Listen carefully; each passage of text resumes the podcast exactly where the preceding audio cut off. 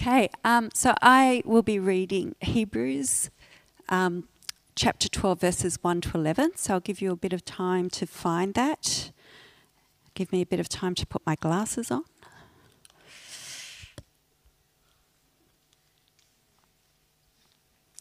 Okay, so please join me. Read on as I read on. Therefore, since we are surrounded by such a great cloud of witnesses, let us throw off everything that hinders and the sin that so easily entangles. And let us run with perseverance the race marked out for us, fixing our eyes on Jesus, the pioneer and perfecter of faith. For the joy set before him, he endured the cross, scorning its shame, and sat down at the right hand of the throne of God. Consider him who endured such opposition from sinners, so that you will not grow weary and lose heart. In your struggle against sin, you have not yet resisted to the point of shedding your blood. And have you completely forgotten this word of encouragement that addresses you as a father addresses his son? It says, My son, do not make light of the Lord's discipline, and do not lose heart when he rebukes you, because the Lord disciplines the ones he loves, and he, sh- and he chastens everyone he accepts as his son. Endure hardship as discipline God is treating you as his children. For what children are not disciplined by their father? If you are not disciplined, and everyone undergoes discipline, then you are not legitimate, not true sons and daughters at all. Moreover, we all have had human fathers who disciplined us, and we respected them for it. How much more should we submit to the Father of spirits and live?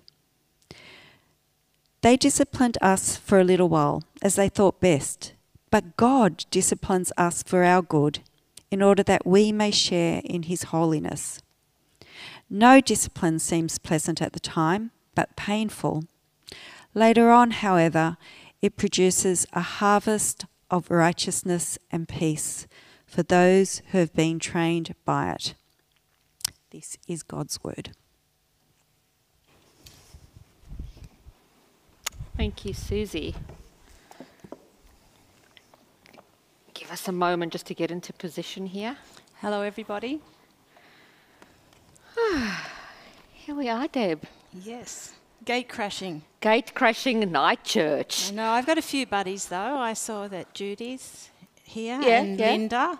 And hello to anyone else with grey hair. Yeah. We're all buddies. Yeah, We're all we buddies are all, here. but we are all buddies. We're not really gate crashing. no, we belong here. really. We just throughout the day, Deb welcomed me to her services, and then I welcomed her to my services, and then we're like, "What Who's are we going say for night here? church?" We're like, "Well, just gate," and they gave us microphones. yes. that's their own fault anyway.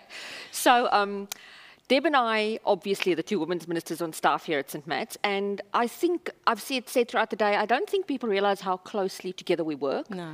We mm. work closely behind the scenes, but we also really get on and we love working together, but people don't often see us together. So this is super exciting mm. to be sharing the platform tonight. Lovely to be here. So in prepping for um, tonight, we have hung out quite a bit, you know, had double vaxxed COVID picnics and they were super fun, heaps of them mm. legal, above board and um, just been discussing what we're going to talk about and heaps of other things. And in our chats, a bit similar to how Night Church started tonight, you told me about an email that you've been sending out during COVID, um, but more specifically, your question is what I'm interested in. So, So this week, I asked people what was a good habit that you want to continue. So I was very interested to see that that's the question that you were answering tonight because I thought to, we really need to prepare for coming out of lockdown. Lockdown sort of happened like that and we weren't prepared. Let's prepare for coming out. So what are the good things? So you already had that question at the beginning. What's a good thing that you'd like to continue?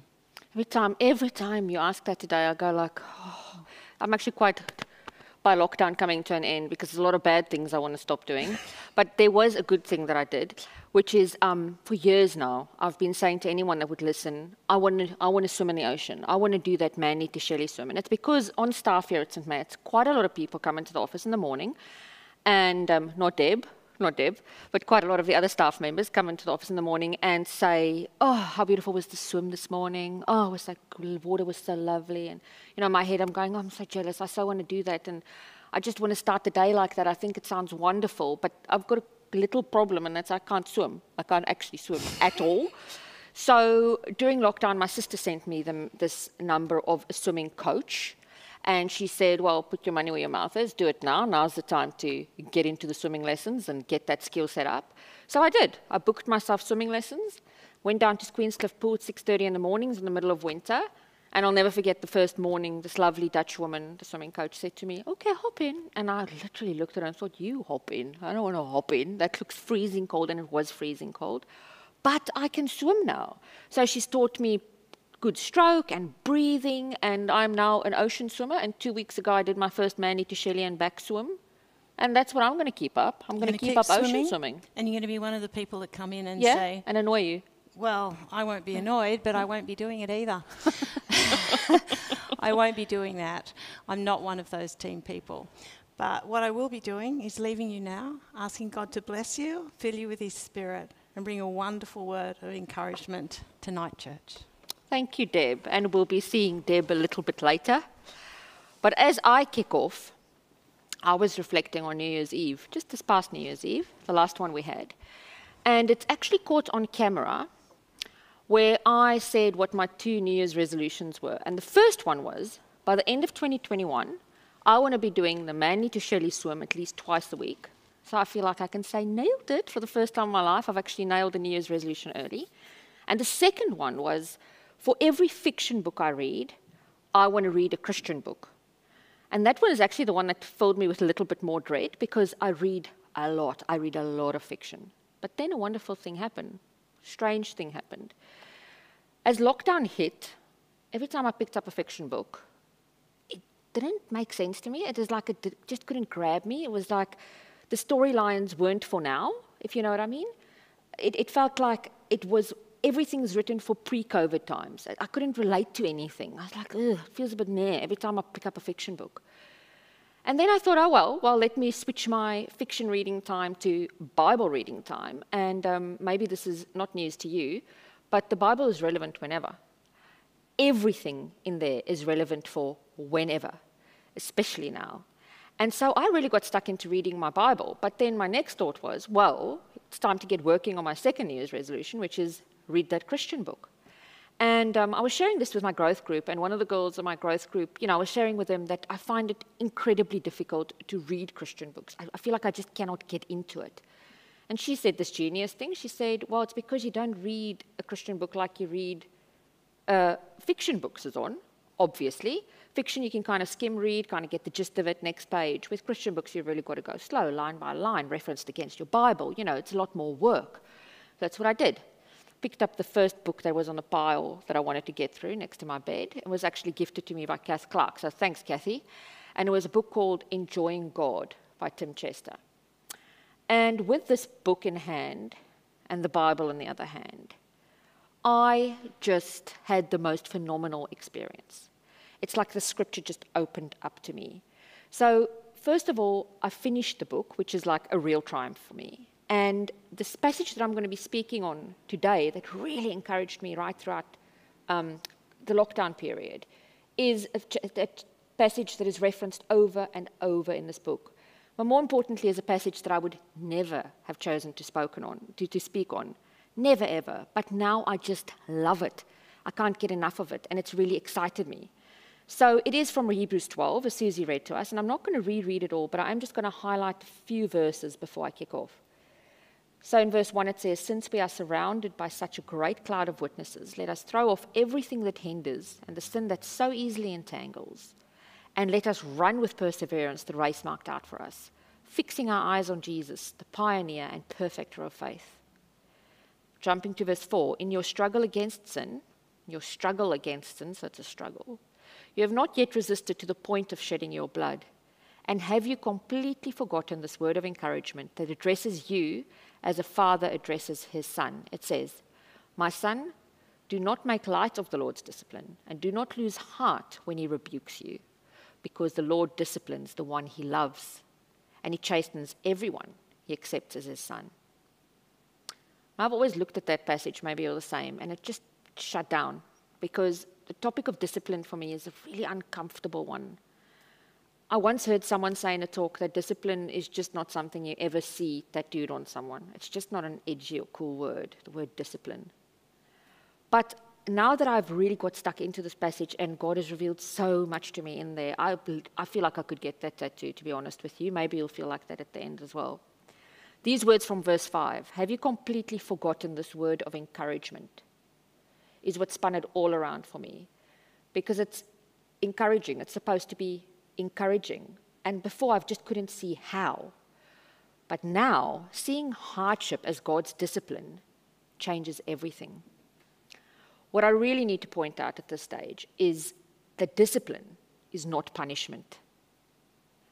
That is where I always sort of tripped up and shut down. Discipline is not punishment. Punishment happened on the cross. Back to the scripture, verse 6. The Lord disciplines the one he loves, and he chastens everyone except as a son. So, hardship and discipline doesn't mean that God dislikes us, was punishing us. No, it means he accepts us as his children. It's such a tough thing to discipline.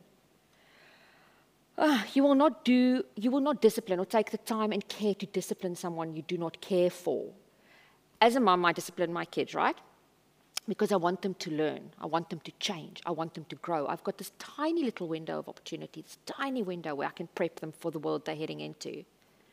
It's hard work. It is tough to discipline. It is an act of love. So if love leads to discipline this is my line of thinking then discipline can be a sign of love, of course. However, I think where I've gone wrong right up until this point, and where I've misunderstood God's discipline, as in this passage, is because I have always compared it to my own earthly parent discipline. Now, sure, sometimes, like I discipline from a place of complete calm and it's calculated and I've worked it out and I've had this holistic approach together with my husband, Michael, and we know what our end goal is and we put this discipline in place. Yeah, sometimes. I think 80% of the time, it's the other way. It comes from a place of rage, I'm angry, um, maybe they've done something to embarrass me in public and I just lash out. So I do it almost because someone's, you know, um, compromised my pride. Um, same with when I think back to, and that is where the verses always hit me, where it says, We've all had our own earthly father and, have, and they disciplined us, and haven't we respected them for that? When I've thought back to being a child and the ways I have been disciplined, not all the time, but sometimes, I have thought, No, actually, I haven't respected them for it. So thank the Lord, He gave me my own children, that I could walk a mile in my parents' shoes and actually realize that I can let go of those grudges that I can let go of everything that I've held against my own earthly father. This is really why this passage has never really impacted me in the way it has now, because the penny has dropped for me that I'm being disciplined by a perfect father, a father that knows the plans he has for me. He's always disciplining me from a place where, and I'm going to quote directly from this book, Enjoying God where he sees not just my actions, but my heart. A father with infinite patience who measures his discipline with perfect wisdom. Isn't that wow? So, verse 10 says, God disciplines us for our good in order that we may share in his holiness. I just think at this point I need to say bad things are not good. Evil is evil and injustice is not from God. Illness and sickness are a mark of the broken world we live in. Painful experiences are painful. I just need to acknowledge this, and no point am I pretending to know exactly what you're going through, or what your pain, or your hurt, or your experience is today. But what I do know is that in all things, God works for the good of those who love him, who have been called according to his purpose. Romans 8:28. God can turn even evil intent around for his good. Now, this good might not be obvious here on earth. And as God is working in us, it might feel like painful punishment sometimes, because this is not home, is it? We're not at the end. We have not reached our destination and what we're being trained for yet. Paul Tripp says it so beautifully. He says, Today, remember that this moment isn't intended to be a destination. but it is what God's using to prepare you for your final destination. Isn't that well said? This moment isn't intended to be the destination. Now, sometimes, not always, but sometimes God's discipline might mean that we need to change where we are headed, or there's some unrepented sin involved. To illustrate my point, and some of you might be able to relate to this, my husband Michael and I, we don't fight a lot, but we have the same fights about the same things over and over again. And it's almost just when the fight happens that you realize, oh, it's this fight again. The other day after such a fight, I went to Coles, to go not browse the aisles. And um, I was driving in the car and I said out loud to God, I said, God, I'm so tired of this fight. I can't do this fight anymore. Please, can you just show me the lesson? Can you just teach me what I need to learn from this so that we can just get over this fight? This fight is boring me.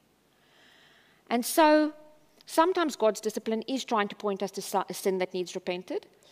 And if there's a specific sin, if there's a specific theme, it will come up again and again. And if you ask God to reveal to you what it is, He will show you what it is that you need to repent of.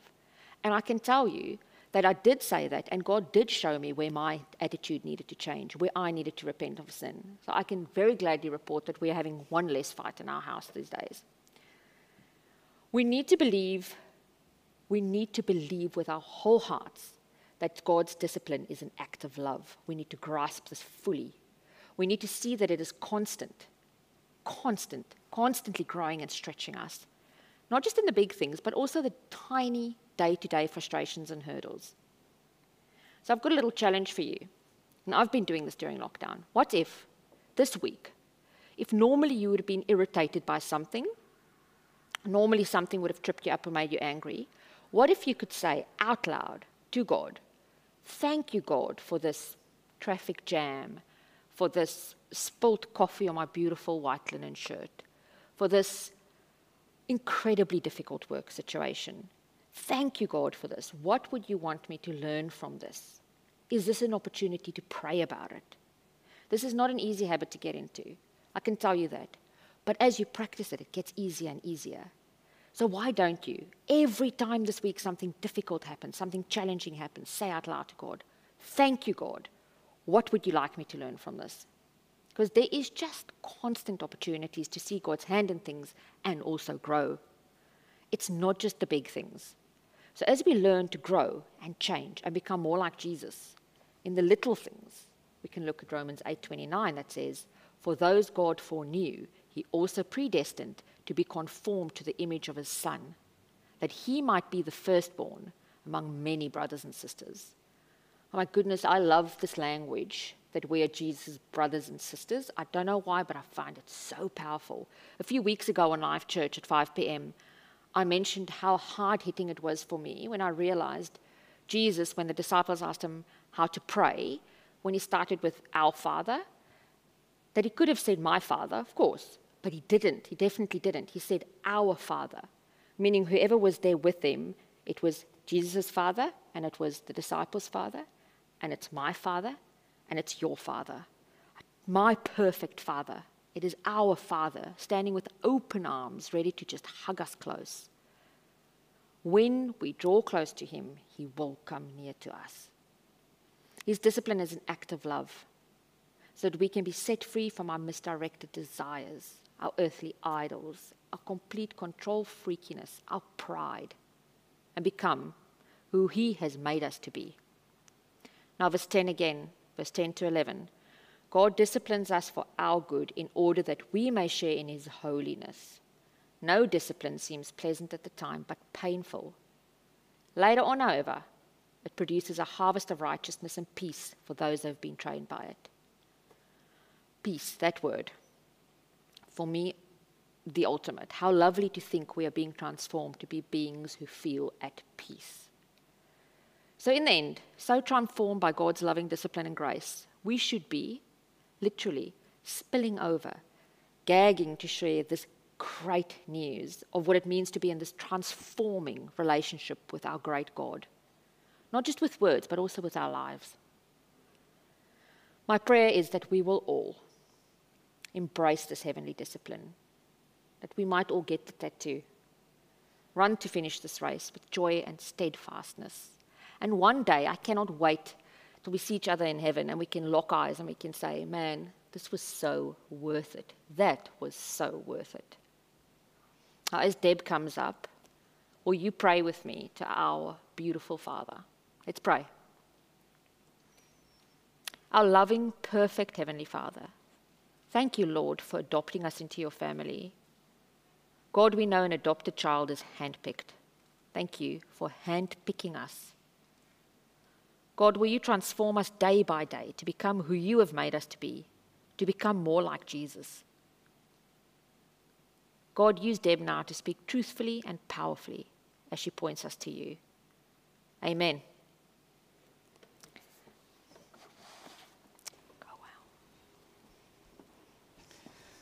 Well, do you think you'll be getting a tattoo?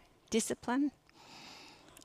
I won't be swimming in the harbour or getting a tattoo that says discipline. But I am encouraged. Are you encouraged? I'm encouraged to be reminded that when we're disciplined, it's not about punishment. And that's particularly encouraging if your experience of, parent, of your own parental experience has been that it was about punishment, and some of you aren't so far away from still being disciplined by your parents. But besides past experience, which can mean that we aren't encouraged when we hear that discipline is part of what God has for us, there are other things that can stop us from receiving a word of encouragement. The first one is denying our situations qualify as hardship. This is where you might say, oh, look, my life's not that hard. I just have to get on with it. In my earlier years as a Christian, I thought that any hardship I had did not really compare at all with the hardship of those in the persecuted church. That's what I was told. So I used to think that I had to stop whinging, pull my bootstraps up, and get on with it because my life was really a breeze. But the thing was, my life did not feel like a breeze. There were parts of my life that were absolutely awful, and some of it was really hard. And denying that or acting like it didn't exist, that they weren't really hardships because they weren't directly related to standing up for Jesus, didn't make them go away. Neither did comparing myself with other people and thinking to myself, well, they're so much worse off than us, I have to stop complaining. That person's life's terrible, I need to get on with it. It was like I thought God had a sort of a limited supply of assistance or help, or that He was actually a bit irritated with me because I really wasn't coping, or that there were other way more deserving people and that He was quite busy with them and would I just get on with it. And I've heard a lot of similar commentary during lockdown. There are people who are way worse off than we are. We are so lucky here on the northern beaches. We just need to turn around and be grateful. Everything here is so good. And I agree that we need to be grateful. We need to thank God and be grateful for the things that are good. Even secular psychology tells us that an attitude of gratitude actually helps our mental health. But thanking God in all circumstances doesn't mean we need to deny that things are hard and just deal with it ourselves.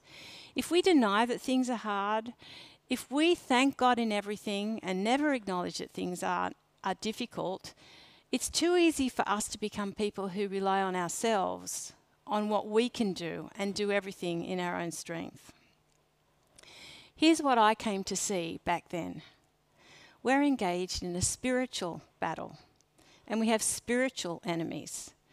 Besides our own internal tendency to sin, and we'll always have that, we have an external enemy, and he's there to kill and destroy. He will try anything to thwart God's purposes. That is his main aim thwart God's purposes. And if he can do it through direct persecution, he'll do it and so the persecuted church, where you will be persecuted and put in prison, and all sorts of other things happen to you if you stand up for Jesus. But do you think that because we live in a country where we're not directly persecuted for our faith, that he gives up? That he just says, oh, bummer, we can't do anything in Australia because they won't put people in prison for their faith. No, no, he does not give up. If direct persecution is not an option, he'll use whatever he can do to try and make us turn our back on God. And if he can't do that, he'll try and make us as ineffective as he possibly can. So, what could the enemy use on the northern beaches to make us ineffective if he can't use direct persecution? Anything. Good things. God will use good things to get, uh, the enemy will use good things to get between us and our relationship with God. Sickness, financial stress, academic failure, job loss, relationship breakdown.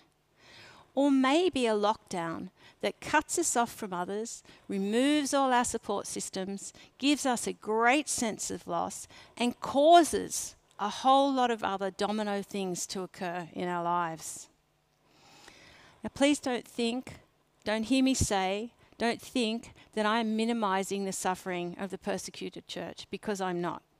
What I am saying is that the same enemy that's behind the persecution of the church there doesn't give up killing and destroying if he can here. He'll use whatever method he can to persecute us, our relationship with God, and our, and our relationships with each other. And denying things are hard, and becoming self reliant and managing our difficulties, difficulties in our own strength can be used by the enemy to keep our eyes off Jesus. What we need to do is to name our hardships and troubles as hardships and troubles. Then, as Hebrews says, in the midst of those things which are hardships and troubles for us, we can fix our eyes on Jesus so that we don't lose heart. And we can see them as opportunities for God to grow and shape us, to discipline us. When God is using our circumstances for His glory, the enemy can't. Because where the light is, the darkness has to flee. And I know that many of you have been doing that. I've been in contact with you, and I hear that you're faithfully keeping your eyes on Jesus and you're letting Him discipline and shape you. Keep doing that. Nothing is too small or unimportant for God. Nothing is too small for Him to use in your life. And as Suzanne said, sometimes there is sin to be dealt with. Sometimes our hardships and our difficulties, when we bring them to Him and allow Him to discipline, He pinpoints something in our life. And He said, Dad, see that? And sometimes there are things that we have to remove from our lives, things that have got between us and God, things that Jesus needs to clean up in our lives. And sometimes He just wants to comfort us in our hardships and in our difficulties. It's all part of being lovingly disciplined. And even though it can be painful, as the reading says, it produces a harvest of righteousness and peace. But I also know that some of you are struggling that there are hardships, that you can't do it alone, and that you are willing to allow God to draw alongside you as the God of all comfort, to fix your eyes on Jesus. And the way forward is to acknowledge the struggles, to acknowledge the hardships, and to acknowledge the difficulties, and to stop thinking that you have to be someone that does it in your own strength, that you have to just stop whinging and get on with it. So I encourage you to pause if you are struggling, name your troubles. Fix your eyes on Jesus. When we see every circumstance as an opportunity to be disciplined by Him and for Him, then we're positioned to hear and respond to Jesus, who said, In this world you will have trouble, but take heart. I have overcome the world. Because if you don't do this, you will lose heart. You will become weary, as the passage says. And that leads me to the second response that can prevent us from being encouraged. If the first is just, I have to stop whinging, I have to get on with it, my life is not that bad. The second is, I am already worn out, I am already over it, I am so past being encouraged. Someone told me this week that their experience over the last couple of months has been like being a hamster in a wheel going round and round and round. I thought of that image just running round and round and round and round and round. How exhausting, how wearying. Some of you are putting on a brave and thankful face, but inwardly you're heavy, weary, heavy laden, and over it. And at times you feel like you're a hamster. And I know that many of you could recite Matthew 11:28. Come to me, all you who are weary and burdened, and I will give you rest. And that's where we're going to land. But before we land there, let's look at the sentences that Jesus says just before he says those verses. He said, I praise you, Father, Lord of heaven and earth, because you have hidden these things from the wise and learned and revealed them to little children. What is he actually saying here? That only five year olds get it? That only five year olds will ever understand what it is that God's doing? No, not at all. He's saying that we have to come to him as if we are children, dependent children. No matter how old we are, what our gender is, what our experiences are, we are his children. Not childish, but his children nonetheless. Cezanne reminded us that it says, when he disciplines us, God is treating us like his children.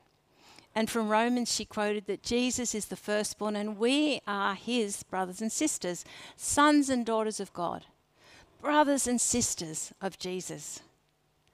So then, if we go back to the exhortation in Matthew, if we go back to the exhortation that Jesus gives us to come to him, we hear him talking to his worn out brothers and sisters, trying so hard to do things on their own and in their own strength. And he's saying, Brothers and sisters, children of my Father, you have a loving Heavenly Father.